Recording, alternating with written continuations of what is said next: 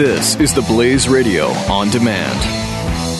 This podcast brought to you by My Patriot Supply. Did you miss the chance to get a 72-hour emergency food supply with free shipping for just 10 bucks? What's wrong with you? Don't worry, call 888-411-7440 right now. They have a few left and they're selling out fast. 888-411-7440. What are you waiting for? A disaster? Do it right now. 888-411-7440.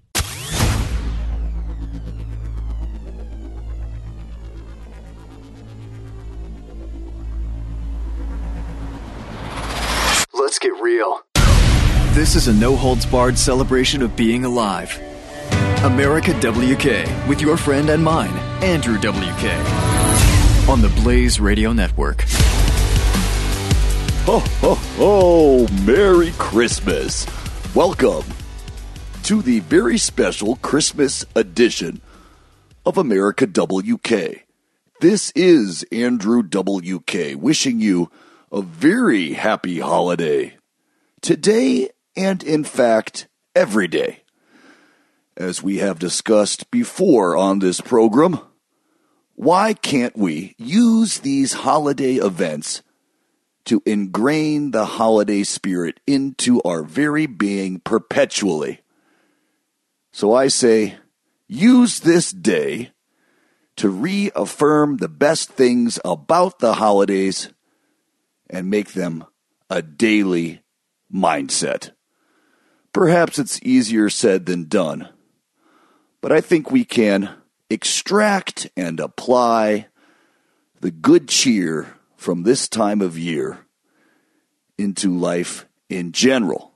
And perhaps during these holidays, we recognize that these feelings are not related to just a certain time or a certain place or even a certain event or occurrence that we may be celebrating, that these are elemental aspects of goodness that we can find, recognize, and turn to every day, forever. And maybe that can be somewhat of a New Year's resolution to not wait until a certain time or place to roll around but to uh, have a resolution every day, to make every day a new year or at least a new beginning of some sort. There are some people that I've worked with who always wait until Monday before they begin some new effort, some new mindset, some new exercise plan, some new diet regime. They have to start on a Monday I understand the thinking there to a degree, some type of organization applied to a weekly schedule, the sense of Monday being a fresh start. Believe me, at the same time, no one is more familiar with procrastination than I am.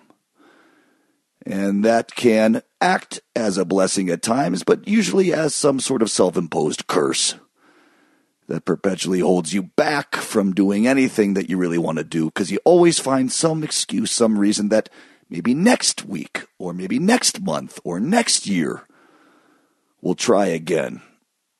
And maybe sometimes we make these resolutions just so over the top, so imposing, so intimidating, and seemingly so unsurmountable, insurmountable, that we can't even work up the courage to begin or approach them at all. So let's make these resolutions a little more digestible, a little more approachable, a little less freaky. Like just to try and be better at living. Maybe in, in no specific way. Maybe in no in, eh, way in particular, other than an across the boards effort to be a better person.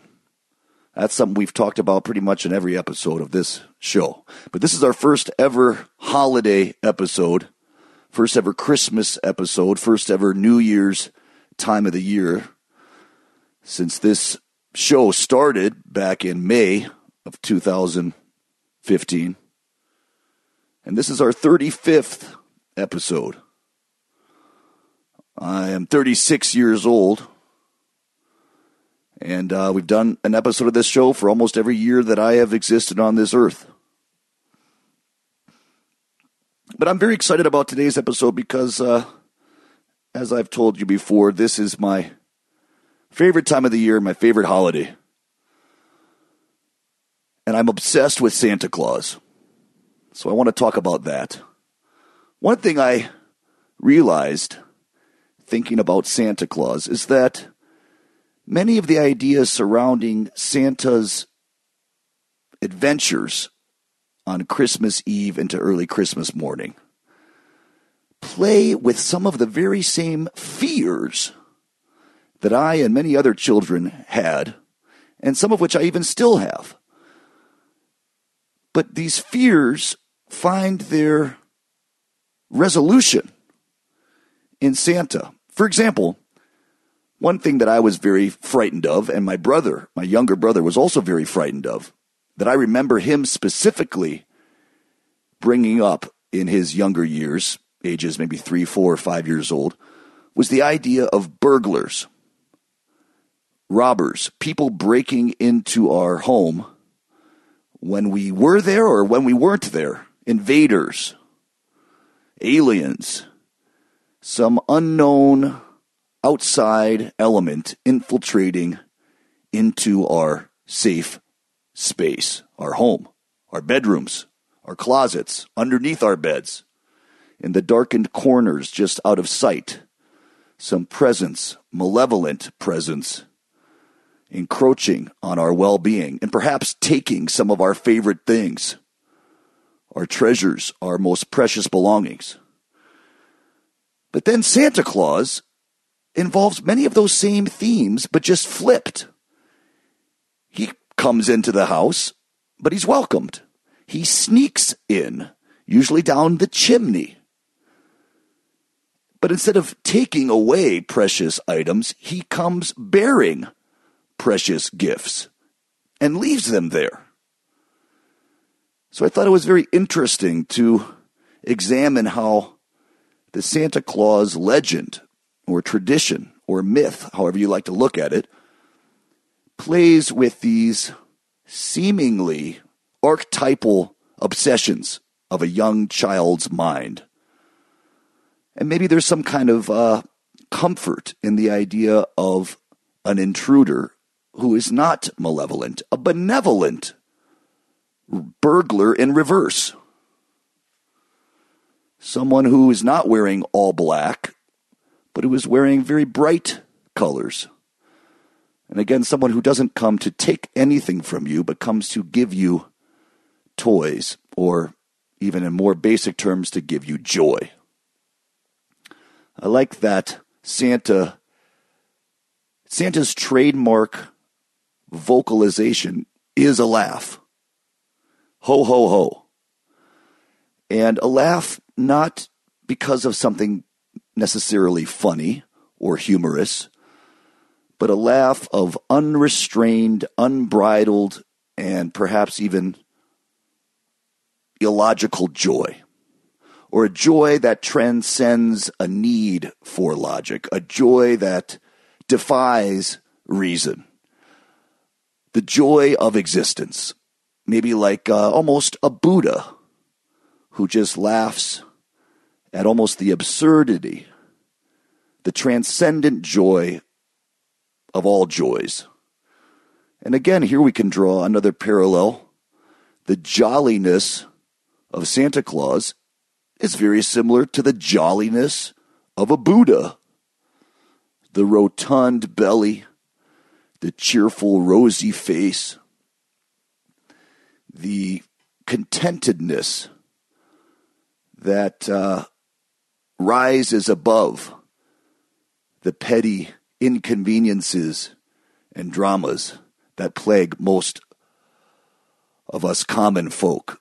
These supernatural characters, like Santa, like a Buddha, like even Jesus, who are able to find and recognize a deeper, truer happiness that seems to reside inside and above all things. And if we can look at the world through their eyes, align ourselves with their perception, imagine for a moment what it would actually be like to be them, to live as they do, to have their clarity. Santa is my role model on many levels. And there's so much to explore allegorically, symbolically, or just very literally when it comes to Santa Claus. He makes people happy. And perhaps the most precious of all people, of all humans, children. It's just the best thing ever. Merry Christmas. This is the Christmas episode of America WK. Stay with me. I'll be right back. America WK with Andrew WK on the Blaze Radio Network.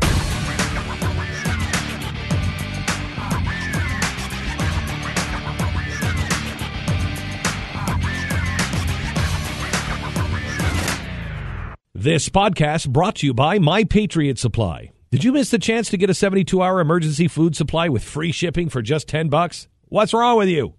Don't worry, call 888-411-7440 right now. They have a few left and they're selling out fast. 888-411-7440. What are you waiting for? A disaster? Do it right now. 888-411-7440.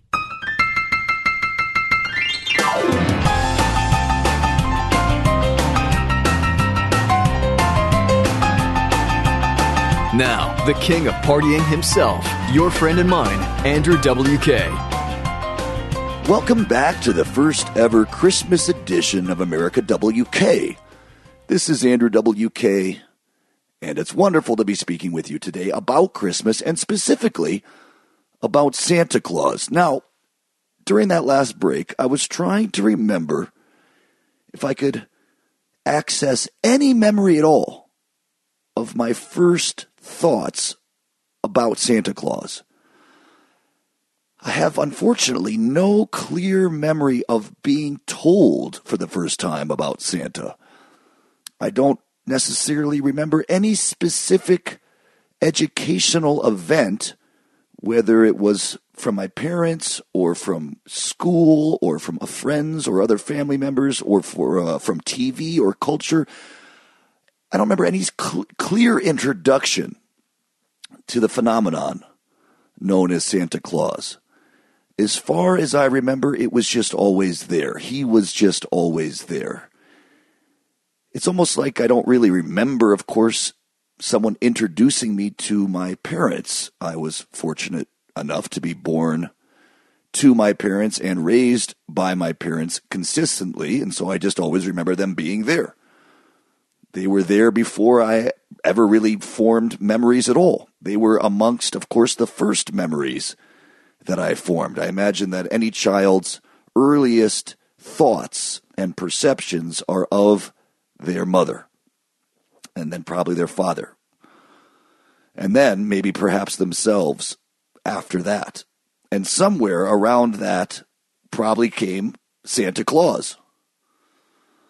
Meaning, I don't remember a time in my life without Santa Claus. I don't remember some kind of void or vacated space that then Santa Claus filled.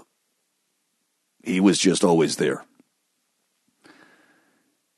Now, I do, unfortunately, very clearly remember the first time anyone told me that Santa Claus, quote unquote, wasn't real.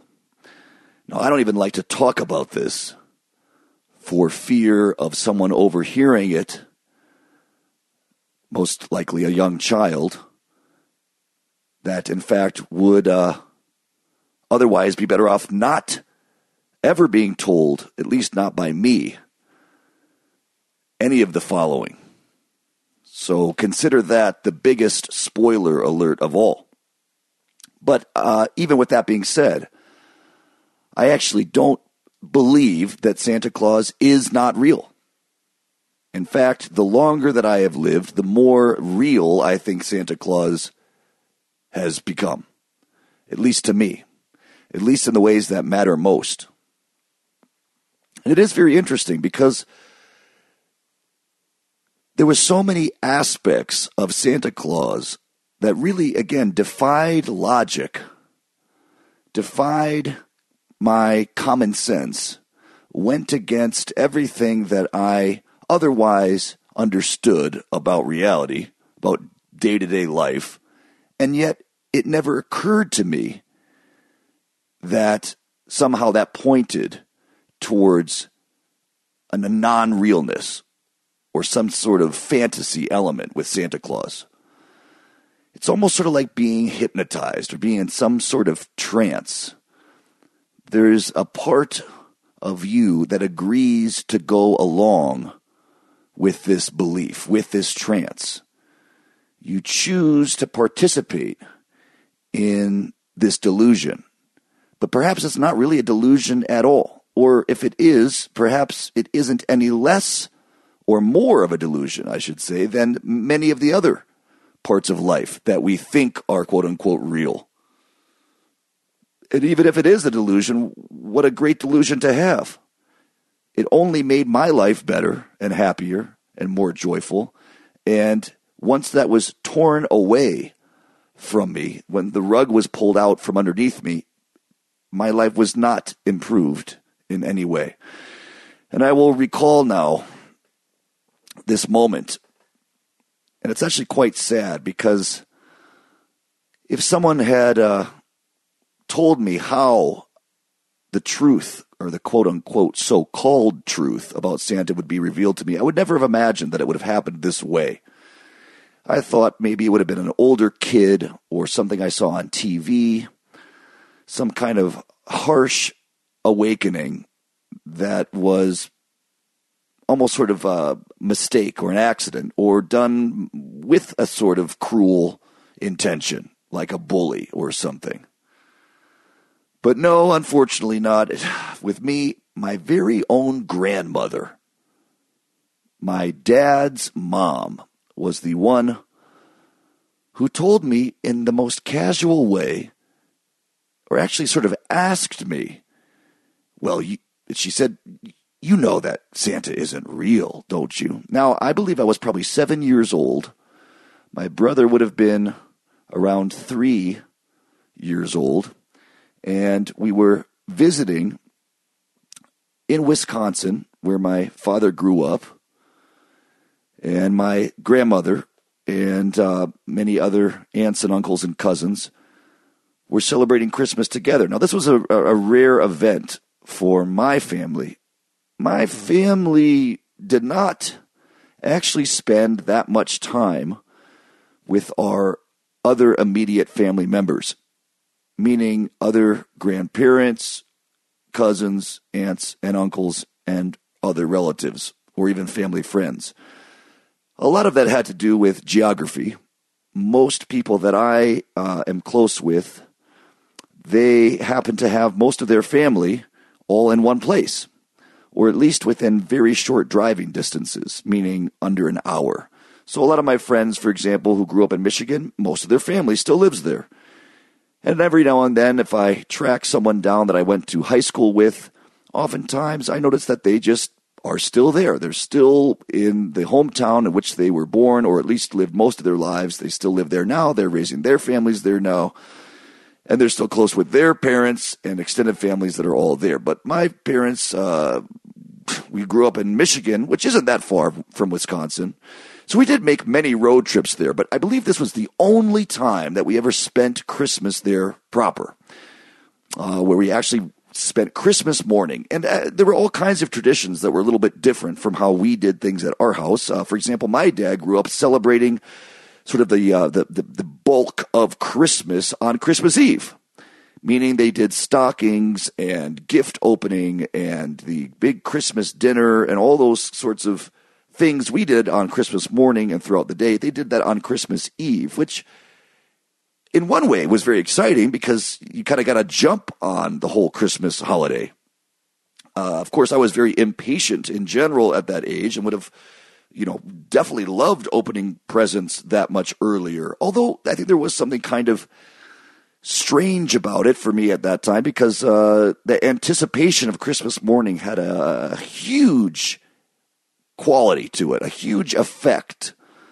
Uh, this build up, this tantalizing, almost torturous waiting all night where you can't fall asleep and then somehow magically you do and then you wake up and it's Christmas morning. I mean, that was such a huge part of the Christmas experience. So opening presents on Christmas Eve was definitely a, a change of pace.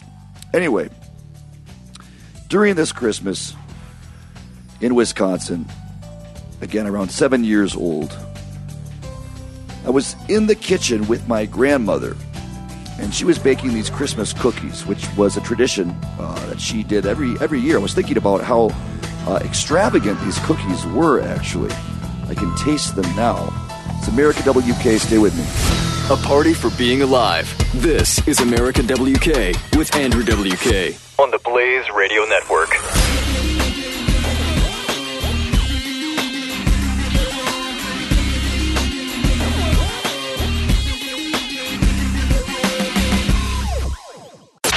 Don't miss the Morning Blaze with Doc and Skip. Census Bureau says the number of women earning more than their husband has gone up. It has gone up. Women are finally pulling their weight. Well, more are making more than their husband. Damn it, I wish they'd hurry up and pull their weight. No, this is just the continuing narrative that women don't get paid enough, don't get paid as much as men. I mean, 77%. The Morning Blaze with Doc and Skip. Weekday morning, 6 to 9 Eastern on the Blaze Radio Network.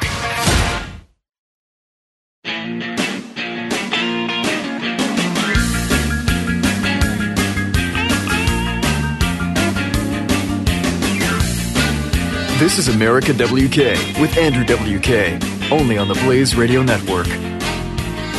Welcome back to America WK. Merry, Merry, Merry Christmas and Happy Holiday. I am Andrew WK. And so far, today's episode, we've really been going into Santa. I'm going to keep going with this because uh, it's one of my favorite things year round. Before I get too ahead of myself there, let's finish up this rude awakening. Probably, you know, this was I was thinking this must have been one of the first classic loss of innocence moments that I experienced in life. Certainly the first one that I really remember vividly. Uh, this was, again, I was age seven, uh, seven years old in Wisconsin with my grandmother and the rest of my father's family celebrating Christmas there, my grandmother had a tradition of baking a very extravagant array of Christmas cookies every year. Now, if we weren't actually in Wisconsin with her, she would send them in the mail.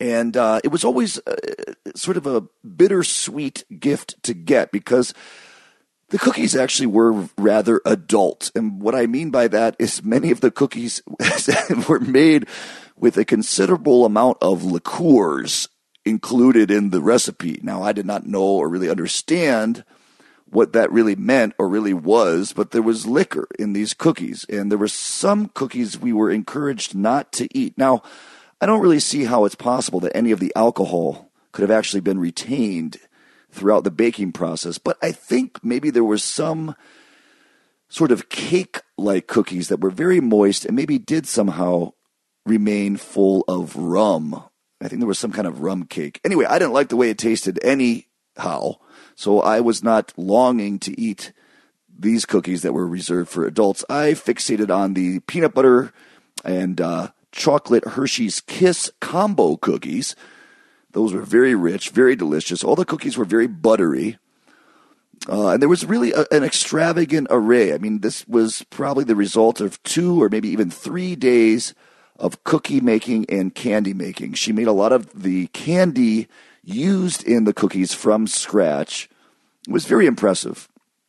And uh, this Christmas, age seven, in Wisconsin, I got to help her with this baking process and watch, for the most part, as she went through the whole process. And my gra- grandmother passed away recently. She was my last living grandparent on my dad's side or mom's side. She lived to be, gosh, 93, 94 years old, which was very exciting, uh, very encouraging, very inspiring. And she remained uh, extraordinarily sentient, extraordinarily um, witty, and engaged all the way through, and lived relatively independently.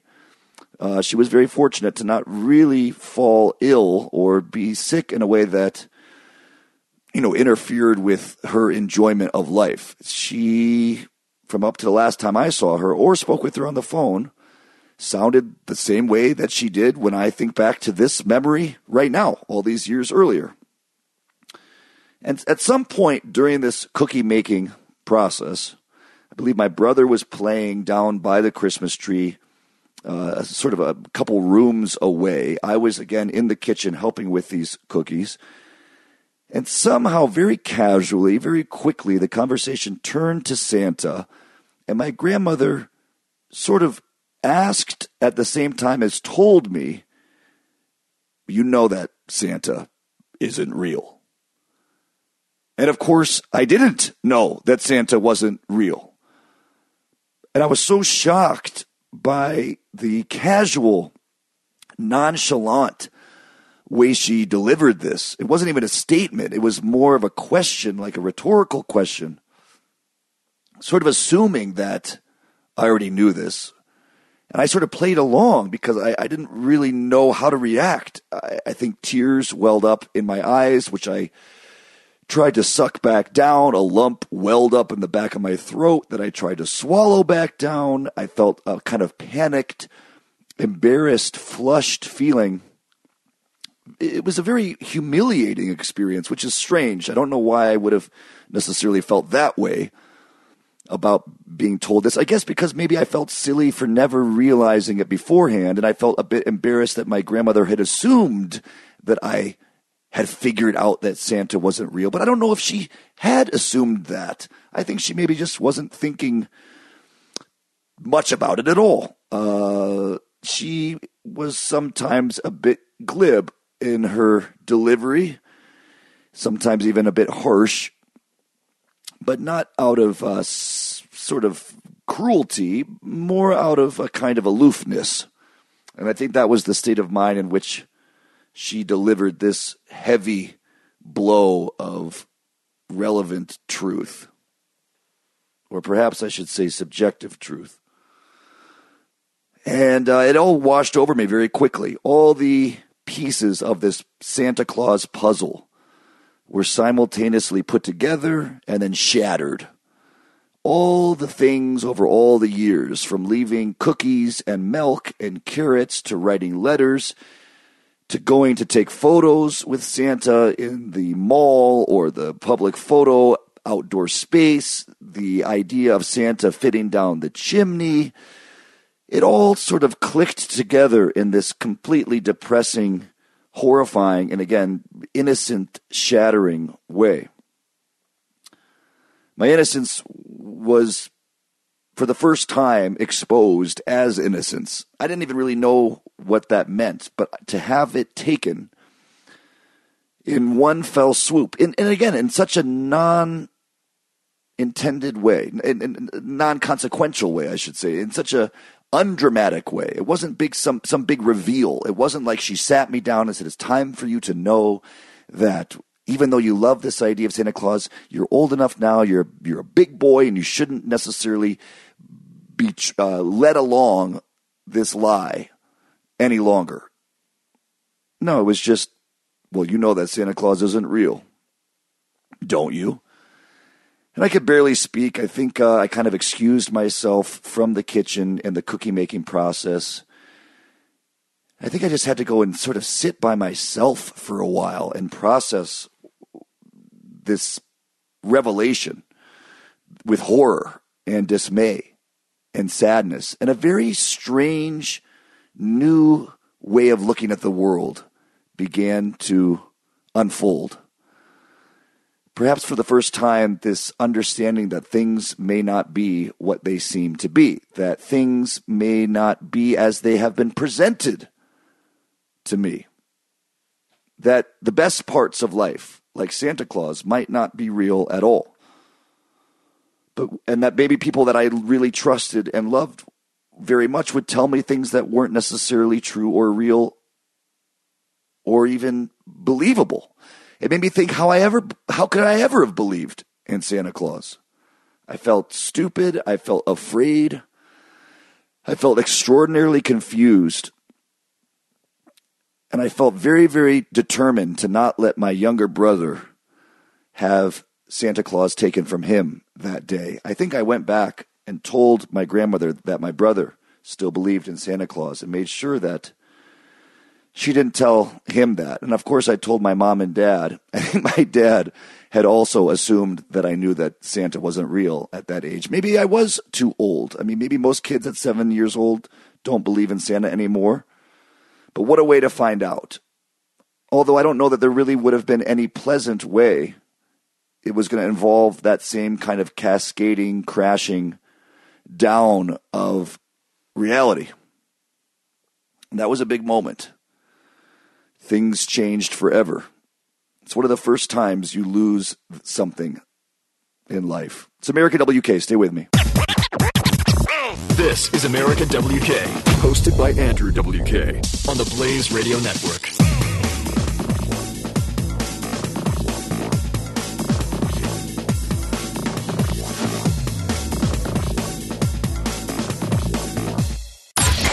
Jay Severin.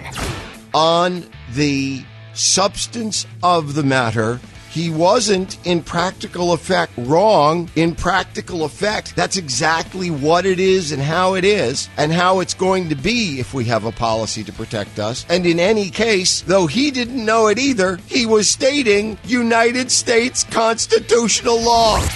Jay Severin. Weekdays 3 to 5 p.m. Eastern on the Blaze Radio Network.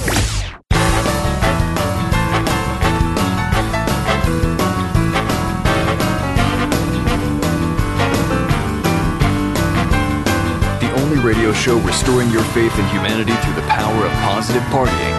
This is America WK with Andrew WK. Welcome back to America WK. Merry Christmas. Happy holiday. I am Andrew WK.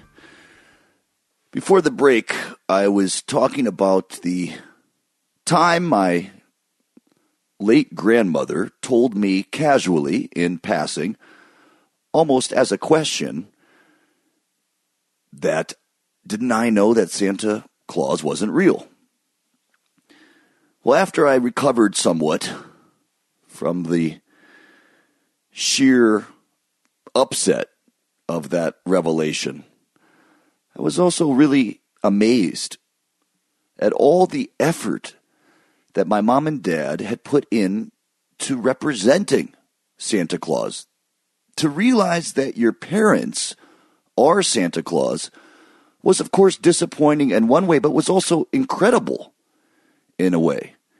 It wasn't that they were maintaining a lie to trick me. It was that they were Santa, and how cool was it that my own parents were, in fact, Santa Claus? And all the efforts that they went to, the great lengths that they went to, were to make me happy, to make my brother and I happy.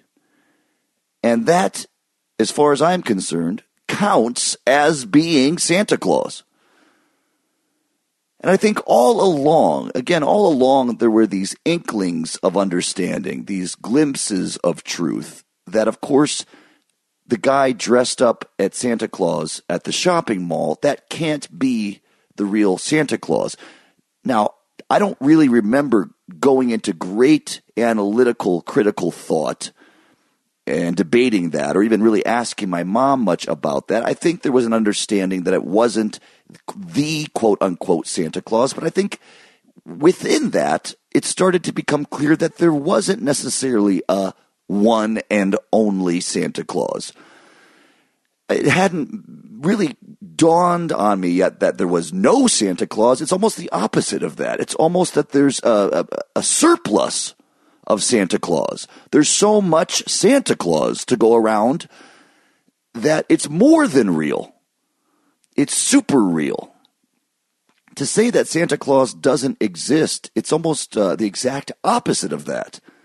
Santa Claus exists so much that there are thousands or millions of Santa Clauses. There's a Santa Claus presence permeating every place all the time. And that's how I think of it now. Anyone who believes in the spirit of what Santa Claus represents gets to be part of being Santa Claus, gets to be part of believing in those feelings. And that's all that Santa Claus needs to be. That's the beauty of it. So it doesn't really matter if there's this idea that it's all a lie, because the best things about what Santa Claus is defy the very idea of true or false. It sort of exists in a space above and beyond that, beyond real or not real, where it doesn't matter if this is an actual individual human being. It transcends that in the best way. And the feelings and the message and the truth of that experience, of the joy of Santa, is real. I was trying to remember the best Christmas gifts that I ever received, or even more specifically, trying to remember gifts I had asked Santa for, or, you know, particularly wanted very badly. If I ever actually got those, I think I almost never did. And it's it's strange to note that because out of all these mountains of gifts that I was lucky enough to receive over so many Christmases, and certainly th- there was a, a larger quantity when I was younger because the activity of opening gifts was so exciting and fun. My parents really tried to go for quantity over quality, even as far as wrapping sort of one gift in pieces in different boxes just to prolong and extend the joy of that that process. But the gifts that I do remember were gifts that again I, I didn't necessarily want, or it wasn't even that I didn't want them. I didn't know enough about them to even know that I did want them. And those were the gifts that it took a thoughtful parent to come up with. Uh, I remember very clearly wanting antique Donald Duck metal wind up toys, of all things. And I was so sure that that's what I was going to get on uh, this one particular Christmas, where I was collecting at the time old comic books and things like that, uh, or 1939 World's Fair memorabilia, and specifically really thinking I was going to wake up and have some incredible example of that collectible under the tree. But uh, I, I, don't think I ever did. I don't think I ever got any of that stuff. I, I had to save up my own money throughout the year and buy those things for myself. No, my pr- Christmas presents were always much more carefully thought out by my parents, by Santa. It was never really anything that I had asked for. It was something that was even better. For example, uh, a keyboard. I got an electronic musical keyboard, a digital piano, a, a smaller one. But at the time, this was it was just overwhelmingly incredible. In fact, I used the two keyboards that I got as gifts for years and years and years and years. I even was using the, the same keyboard I got probably around eight years old. Uh, you know, almost 12 years later, living in New York City, playing some of my first concerts. I got my money's worth out of that, or I got my parents' money's worth out of that gift. But I never asked for it. That was just their own thinking. Those are sometimes the best gifts, the ones you didn't even know you wanted. It's America WK, stay with me. This is America WK with Andrew WK. Only on the Blaze Radio Network.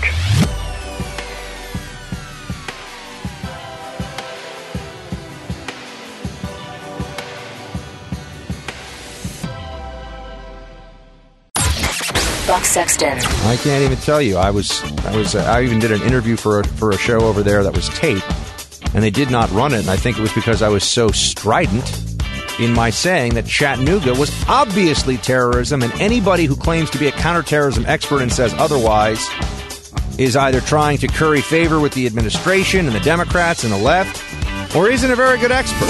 Buck Sexton. Weekdays, noon to 3 p.m. Eastern on the Blaze Radio Network.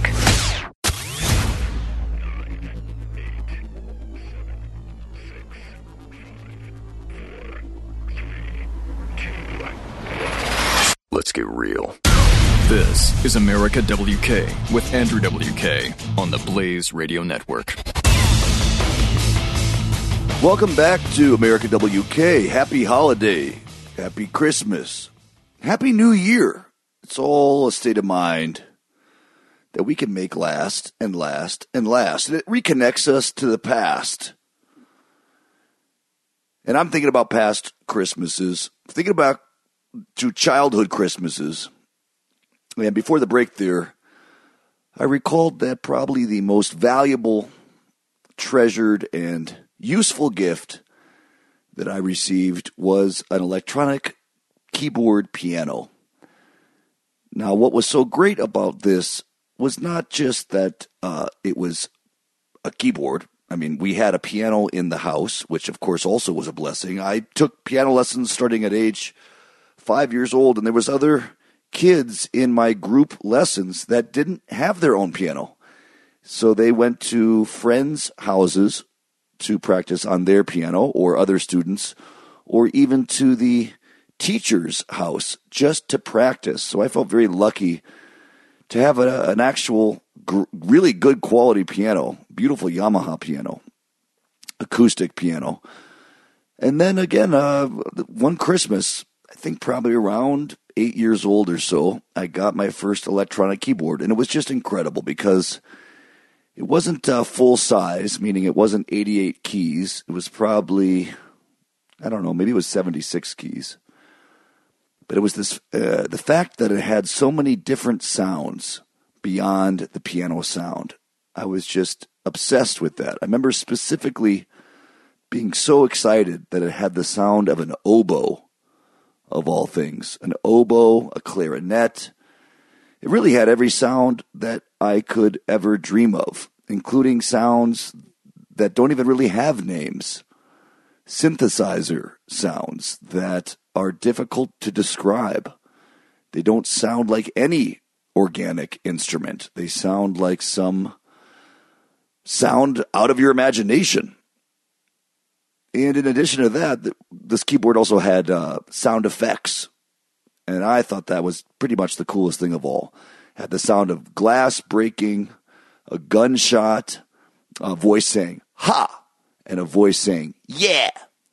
It had uh, drum sounds, of course, a car horn. All of these I put to good use, or at least use, perhaps questionable use. But the amount of hours I spent playing this keyboard and playing with this keyboard, I mean, you can really understand music as play when it's that fun. You're playing music, you are playing, playing, playing through life. That is perhaps the most important mindset that I've tried to hold on to and to think of life itself in a way as a precious toy. I think Santa, if we're looking at him in a symbolic way, he gives toys not because toys are the best gift necessarily, but because to a child, a toy represents the best gift that a child perhaps can think of. So Santa in his workshop would really make whatever is most treasured and precious to a particular child. Toys, much like candy, just have a sort of uh, very primitive, desirable nature that all children seem to understand. And whatever toy in particular uh, a child may want, it can fit into the category of toys in general.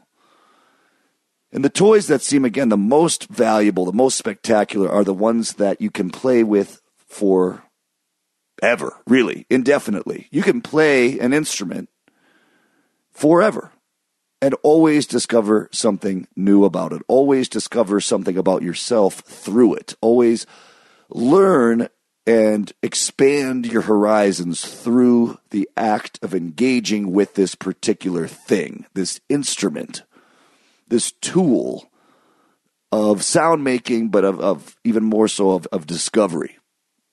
That somehow playing this instrument or playing in general reveals more of the world to you. I think beyond uh, that keyboard gift, the other best gift that my parents gave my brother and me was a, uh, a, a kind of building block set, a tubular, almost PVC type pipe and joint building set called Omegles. Now, I'm not sure if Omegles are still in production, but these were relatively large yellow tubes that you would connect with these locking pins and again joints to build really all kinds of structures, almost kind of like scaffolding. Uh, look, I'm looking up Omegles here to see if they still have it. Oh wow. Uh, maybe that wasn't the name. Oh no, there it is. Yeah, there. Well, there's a photo of them.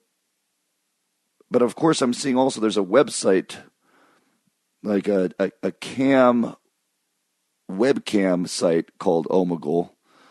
But I did see one photo of the toys here. I think I'm getting the name correct. Omegles. Maybe it's spelled uh, O M G A L S. Well, either way, this was an incredible construction toy. Now, this would be sort of a large scale version of something like uh, an erector set, or maybe even similar to Lincoln logs. There is something very appealing about being able to construct things. But these were large scale, so you could actually build real play structures that you could climb on, that you could go inside, that you could uh, use for a variety of different projects. So they weren't small. I mean, I think that was the most satisfying thing about this. I could use these Omegle building sets to build whole tunnels and build sort of games and and and and and, and playhouses of our own. They were not scale models. They were not these tiny little delicate things. These things were rough and tumble. They even had wheels. I mean, this was one of the greatest toys ever. I used these things. My brother and I built and played with these for years and years, probably far beyond the intended age range because they were so useful, so practical, so uh, applicable to such a diverse array of uses. And the, the number one thing that I probably used them for was building haunted houses, building what I would actually probably call fun houses, building sort of forts that were more than a fort because they had uh, interlocking cardboard box tunnels and hallways and cl- crawl spaces that went on and on and on. And these omegles came in very useful, very handy for building very elaborate play structures. I don't know how else to describe it. But at the time when I was building these fun houses, I did not want them to be considered play. I did not want them to be sort of just uh, a thing for kids. I wished my dream was uh, that I wanted these fun houses to be real, like a professional operating fun house that you would find at a carnival or an amusement park.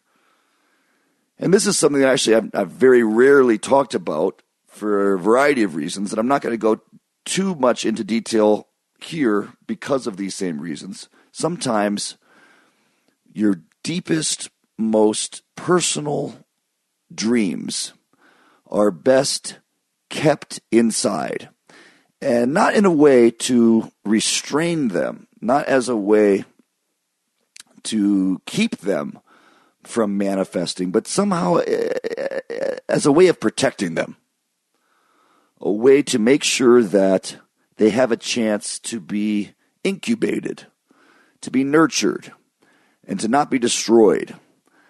Sometimes holding something inside of you actually increases the chance of it manifesting outside you. And there are many dreams that I have. People often ask me, what are things that you want to do that you haven't gotten to do in life yet? Well, I keep those things to myself. And uh, I don't hold, I don't think less of anybody who chooses to talk about them or tell other people about them or, or do lots of outward presentations involving their dreams. Uh, but it's something to think about. Whatever you do, definitely cherish and hold those close, whether you keep them private or not. This is the Christmas edition of America WK. Stay with me, don't go away. America WK with your host, Andrew WK, on the Blaze Radio Network.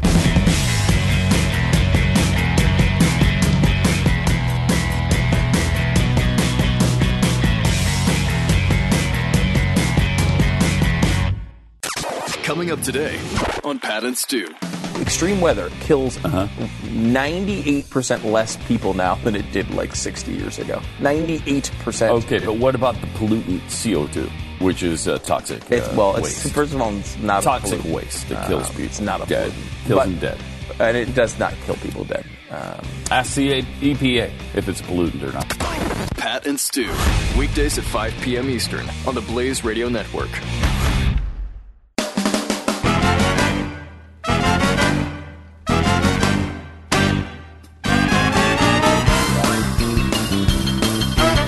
The undisputed king of partying invites you to a no holds barred celebration of being alive. This is America WK with Andrew WK. Welcome back to America WK. Merry Christmas, Happy New Year, Happy Holidays, Happy everything. I am Andrew WK. We've been talking about Santa Claus, we've been talking about gifts. I just wanted to sum up what we went over on those last few segments with this idea that out of all the presents that I hoped for, that I pined over, that I obsessed on and really wanted, I don't think I got any of them. And if I did, I don't really remember.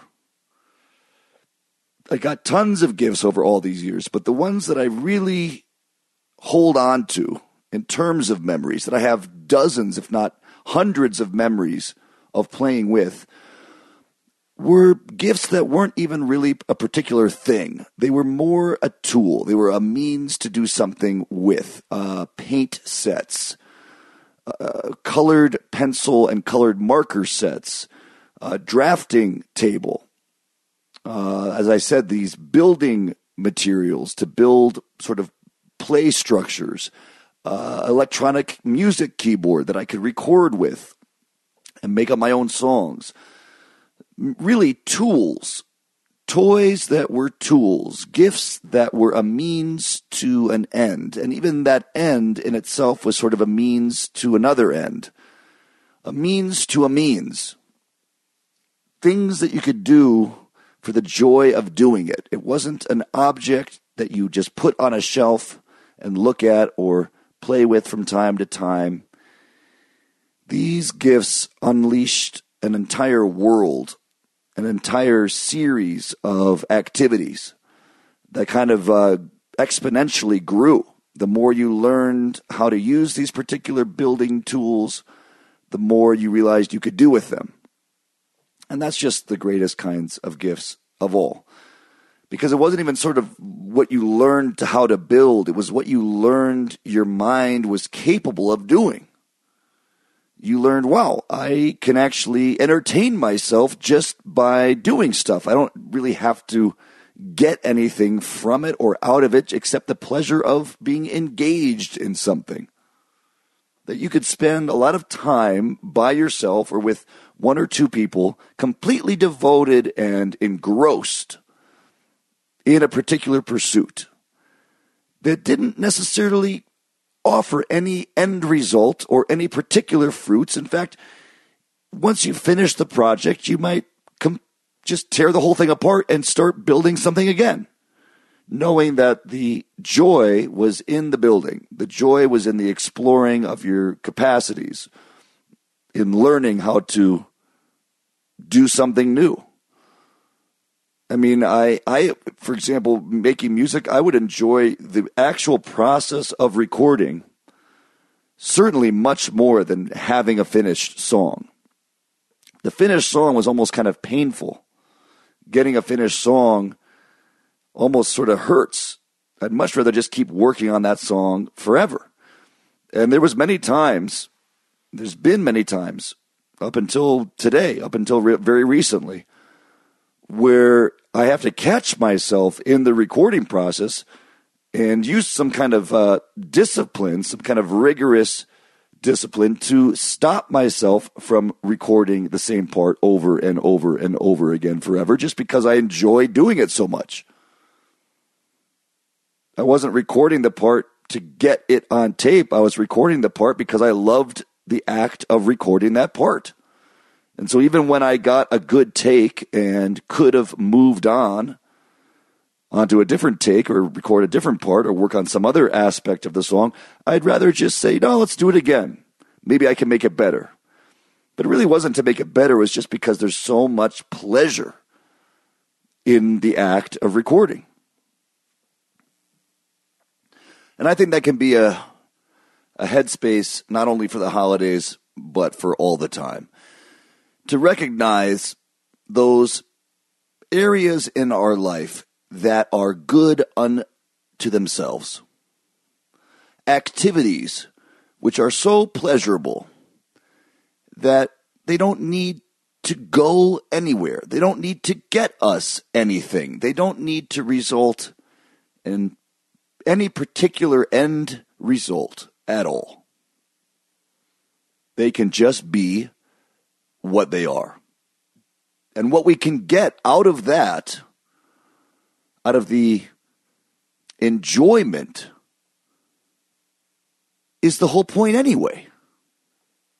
It's so strange how much effort we put into getting some place, getting something, getting some result with the hopes that that result or that thing or that place will then bring us satisfaction, bring us contentment, bring us pleasure, bring us joy, bring us some kind of meaning. But what if you fo- what if you already find that in the act of trying to get there? This is quickly descending into babble.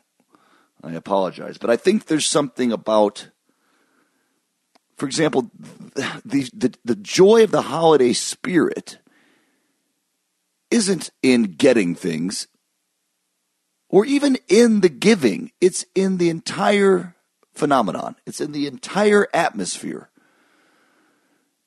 It's in the whole surrounding sensation of the holiday spirit.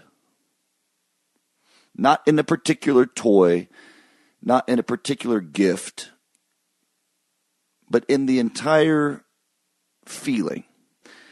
Just like sometimes the great pleasure of being in the kitchen, cooking a meal, is even more soul satisfying than when the meal is served and eaten and done. The memories I have of the best meals I've ever enjoyed really didn't involve the eating of the food. I don't have that many memories of putting the food in my mouth or what it tasted like necessarily. I mean, there's brief moments of great m- meals, but I much more clearly recall the times preparing the meal, the cozy feeling in the kitchen, the activity, the multiple dishes cooking and prepared in their different ways, the action, the energy, the laughs, the sense of, of busyness, the sense of of people doing things together in that kitchen. That's a very hard feeling to create unless you're really actively engaged in some sort of project like that. But it's kind of like decorating the Christmas tree. Of course, the tree looks beautiful once it's all decorated, all the lights are on, and you turn it on and you admire the results of your labor, but the whole process is enjoyable perhaps even more enjoyable than that final decorated tree.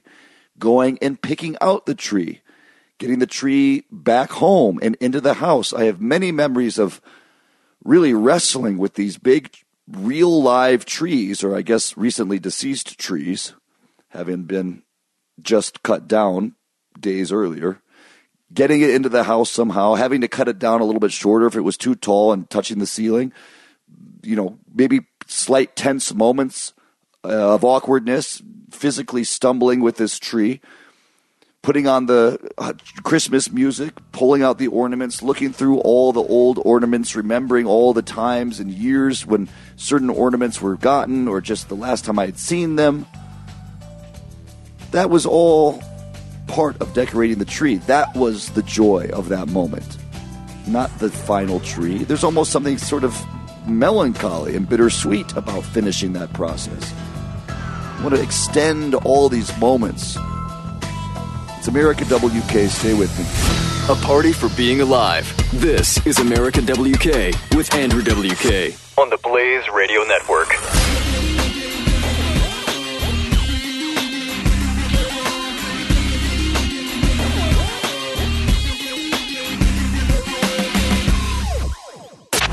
Don't miss the Morning Blaze with Doc and Skip.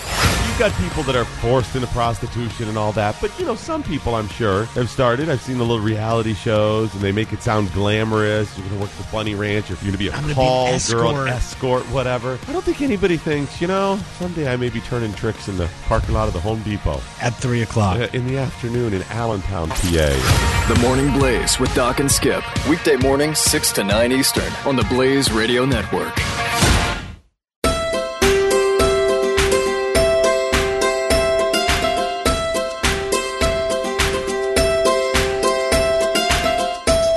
You're listening to America WK with Andrew WK.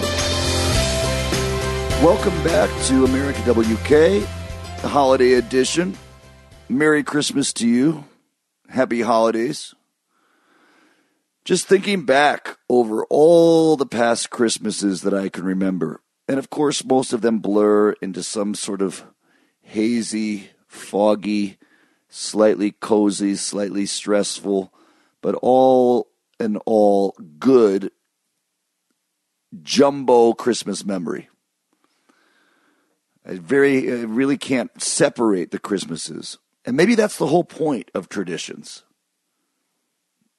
You can't separate them. It's all one big experience that happens. It's like a spiral.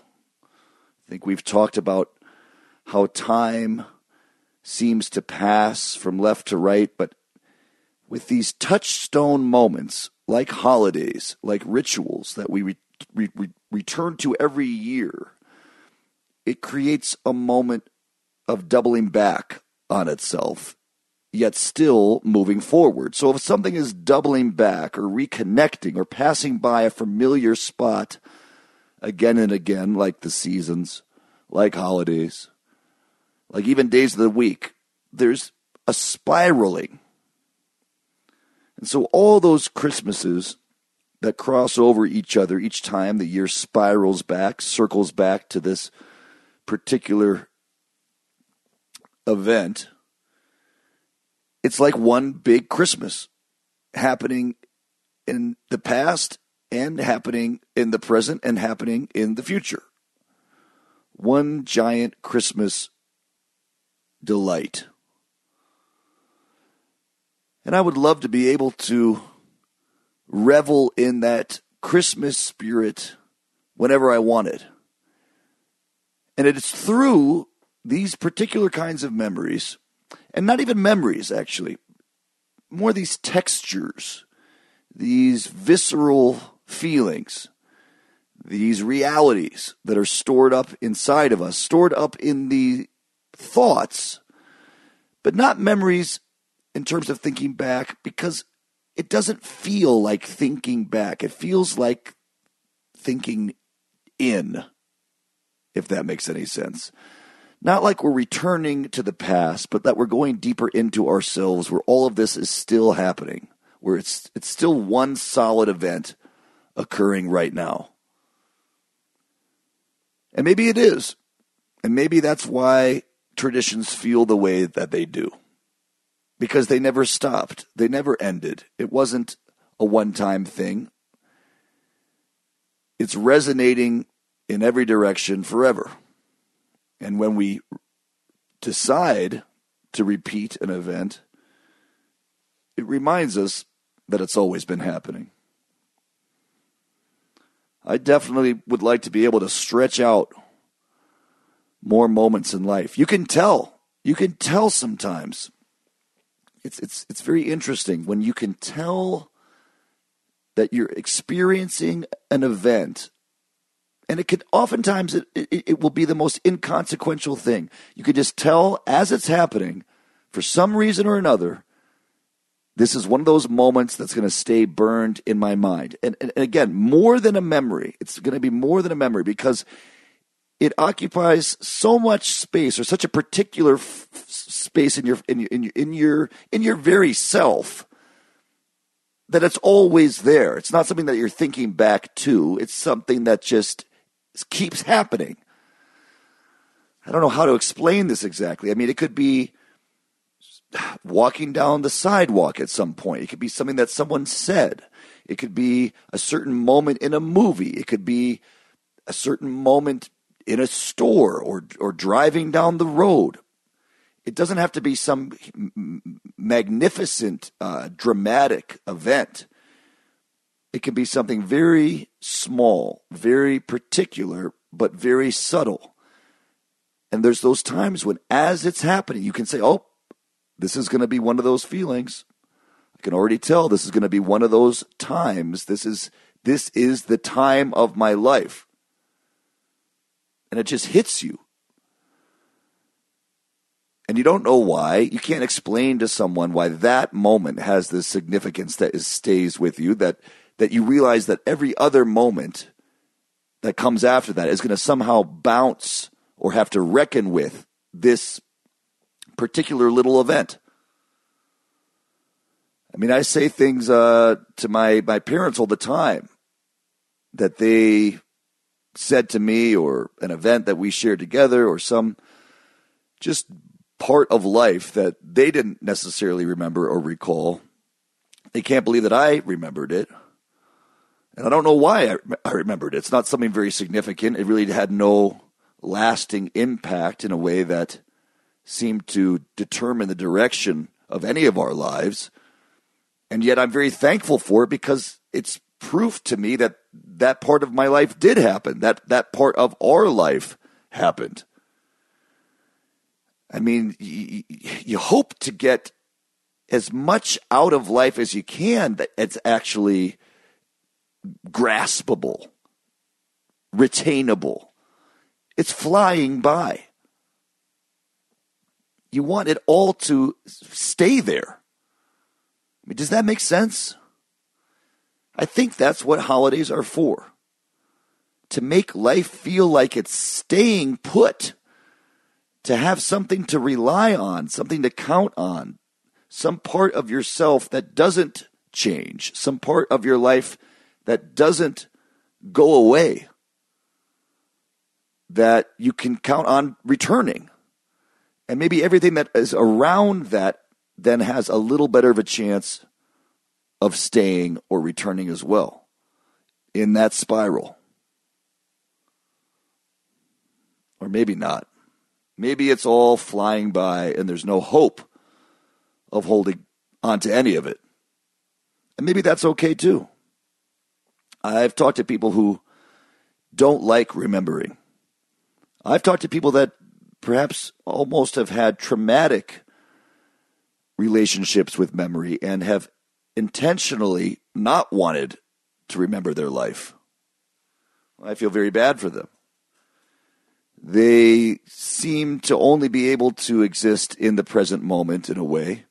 And that's always presented as this very desirable state of mind. Just live in the present moment, be in the present moment. I don't know how that's even possible after a certain point. I mean, I think you're always now, everything's always happening now, but memories can happen now too. And thoughts about the future are also happening now. It's all happening now.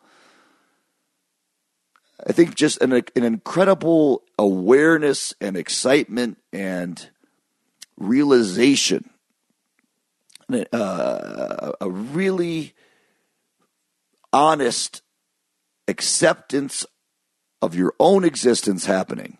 That's the closest you can get to being in the present moment. Because, uh, as I believe George Carlin once said, how do you do that otherwise? How do you stay in the present moment? He would say, Oh, okay, is this a present? Nope. Now, wait, there it went. Now it's the past. Oh, wait, okay, it's coming up. It's it's in the future, and now it's here. Oh, it's, we're in the present. Oh, no, now it's in the past again. And of course, that seems to be a very accurate description of what it feels like for time to be passing. And the only way to uh, interpret it otherwise is that it's not passing at all. And it's all just been one gigantic solid now. The entire time. I'm certainly glad that now is the time I'm getting to speak with you. Happy holidays. Stay with me. This is America WK, featuring Andrew WK, only on the Blaze Radio Network.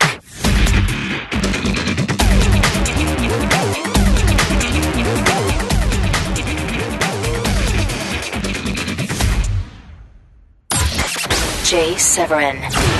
It's everything that makes us essentially American. Prosecute speech. America's Attorney General is going to prosecute speech. Not only is that headline proof that we're in a kind of war, that's proof that the damage they're already doing to us is existential.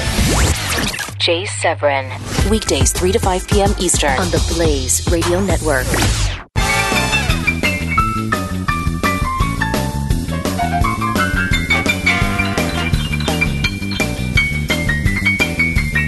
The only radio show restoring your faith in humanity through the power of positive partying. This is America WK with Andrew WK. Welcome back, America WK. Merry Christmas and Happy Holiday. My name is Andrew WK. And as always, it has been a sincere pleasure being with you today. Going in, not very deep, but deep enough into the holiday spirit, into Christmas, talking about the idea of Santa Claus, talking about gifts, toys, and play. You know, one thing for the adults in the world, what can Christmas be for us? You know, there's this old saying, I believe it's perhaps even a biblical quote of some sort that more or less says there comes a time to set aside childish things. And while that may be true, I think there also comes a time to cling to childlike things. And I think that Christmas can be a time for us all to reconnect with the childlike parts of ourselves and nurture them, protect them, keep them whole, and stay close and familiar with that part of ourselves. I think there's a big difference between being childish and being childlike. In fact, some of the best things about human beings at all, in terms of imagination, in terms of hope, in terms of vision, in terms of excitement, in terms of honesty, in terms of appreciation for beauty, purity. I can go on and on. These are all childlike qualities. And what's even more beautiful is the fact that these qualities seem to emerge naturally from the child, that they are inherently part of the child's view of the world and of themselves, that they didn't have to be taught these qualities or have to learn them, but that they were dormant within them from birth and revealed themselves as the child developed on their own. If anything, the child is taught to lose these qualities or to compromise these qualities, or that somehow these qualities are signs of weakness or underdevelopment or ignorance or just stupidity in general. When in fact they are all signs of a very particular type of emotional and even spiritual intelligence. For many of us, we spend uh, a lot of our adult life trying to scrape back whatever little bits and pieces we can of that noble yet very innocent childlike intelligence.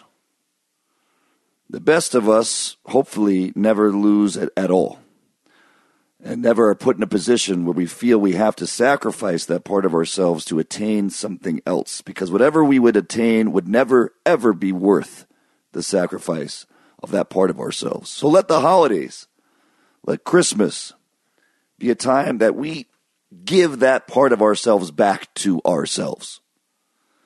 And let us recognize those qualities in the children around us and be inspired by them. And again, not in some sort of sentimental way or melodramatic way, but in a very plain and true way. A way that realizes that the best parts of ourselves were always there and are probably still there, perhaps buried or obscured by other aspects of our personality that have been put upon us or that we've felt necessary to bring to the forefront in order to compete in what we think of as a very demanding and intense world. And maybe it is a very demanding and intense world. But all the more reason that we need to protect and fight for that child inside of us all. That's the best thing we can do as adults, I think, is use the strength, use the powers that an adult has to protect children. And not just the children around us, not just the children in our families, the children in our cities and towns and the globe at large, but the children that we still are.